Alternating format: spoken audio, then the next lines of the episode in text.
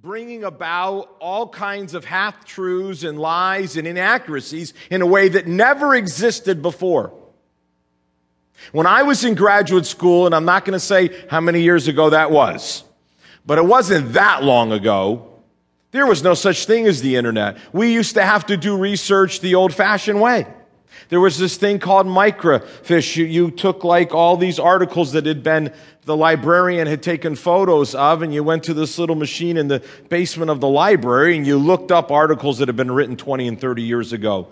Journals were stacked in shelving after shelving after shelving. You wanted to do research. It took effort. It took work. Today, you can just type a few words into Google or Wikipedia and bam, you've got all kinds of information. Social media has allowed people to say pretty, pretty much whatever they want without any kind of accountability.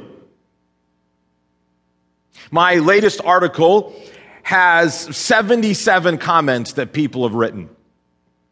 Some of them are so laughably idiotic, it's incredible it's almost embarrassingly stupid, but people can write whatever they want when they don't have any accountability for it. Whether someone would come up to me and stand in front of me and speak to my face those same words, I have a great degree of doubt that that would ever happen. Whether someone could hang intellectually, I don't really think so. Maybe, but probably not. But when you can just type a few words, it's pretty easy to do.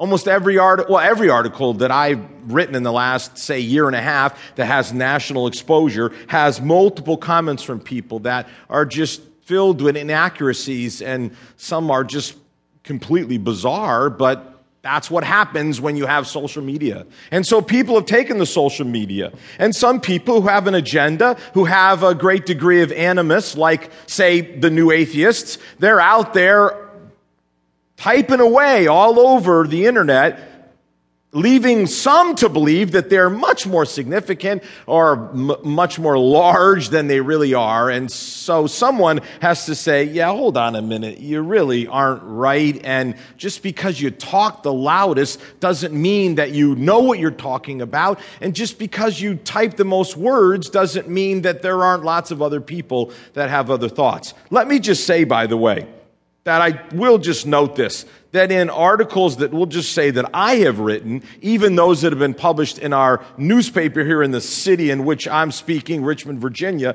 it's amazing how few people ever write the other side. Uh, I'm amazed uh, every once in a while someone will come to my defense, but it is a rare thing to happen. Most of the time, it's the ugliness that gets out there, and the people who are wise and who are smart and who could say things tend not to. Now, I understand that because I myself don't respond to a lot of the comments because, you know, if you get down in the gutter, then you're down in the gutter. I get that. But it's important to know that just because people aren't typing away doesn't mean there aren't lots of people of faith who have an intelligent reason to believe what they believe. And we have lots of intelligent reasons to believe what we believe. And we begin this five myth series with Jesus. We have to start with the, the founder of Christianity. Was Jesus simply a moral teacher? Is that all he was? Just a guy that gave a lot of nice platitudes. And we should listen to those platitudes because they, they say, love your neighbor. That's nice. Just the things that we like that Jesus said that we think are agreeable and make for people acting nicer toward each other. Is that all he was? Just a moral teacher and nothing more? Here more recently, is Jesus not just a moral teacher, but actually was a, a revolutionary zealot his whole goal was to overthrow the Romans and to establish his own kingship. And wow, where did that come from? Wow, that's old news. Back when I was in graduate school, that was stuff was talked about way back then, but somebody writes a book and somebody interviews them on the news and the interview doesn't go so well and bing, bang, boom, before you know it, everyone's talking about this newest book by Reza Aslan, Zealot, which is supposed to tell, supposed to tell uh, an accurate story about Jesus, but in fact, it doesn't do that. And so, where does the truth come from? Who stands up and says, hold on a minute, we can't just allow these things to go on without saying it the way it really is. So, how do we say it the way it really is? Well, here's as simple as it gets Jesus is Savior.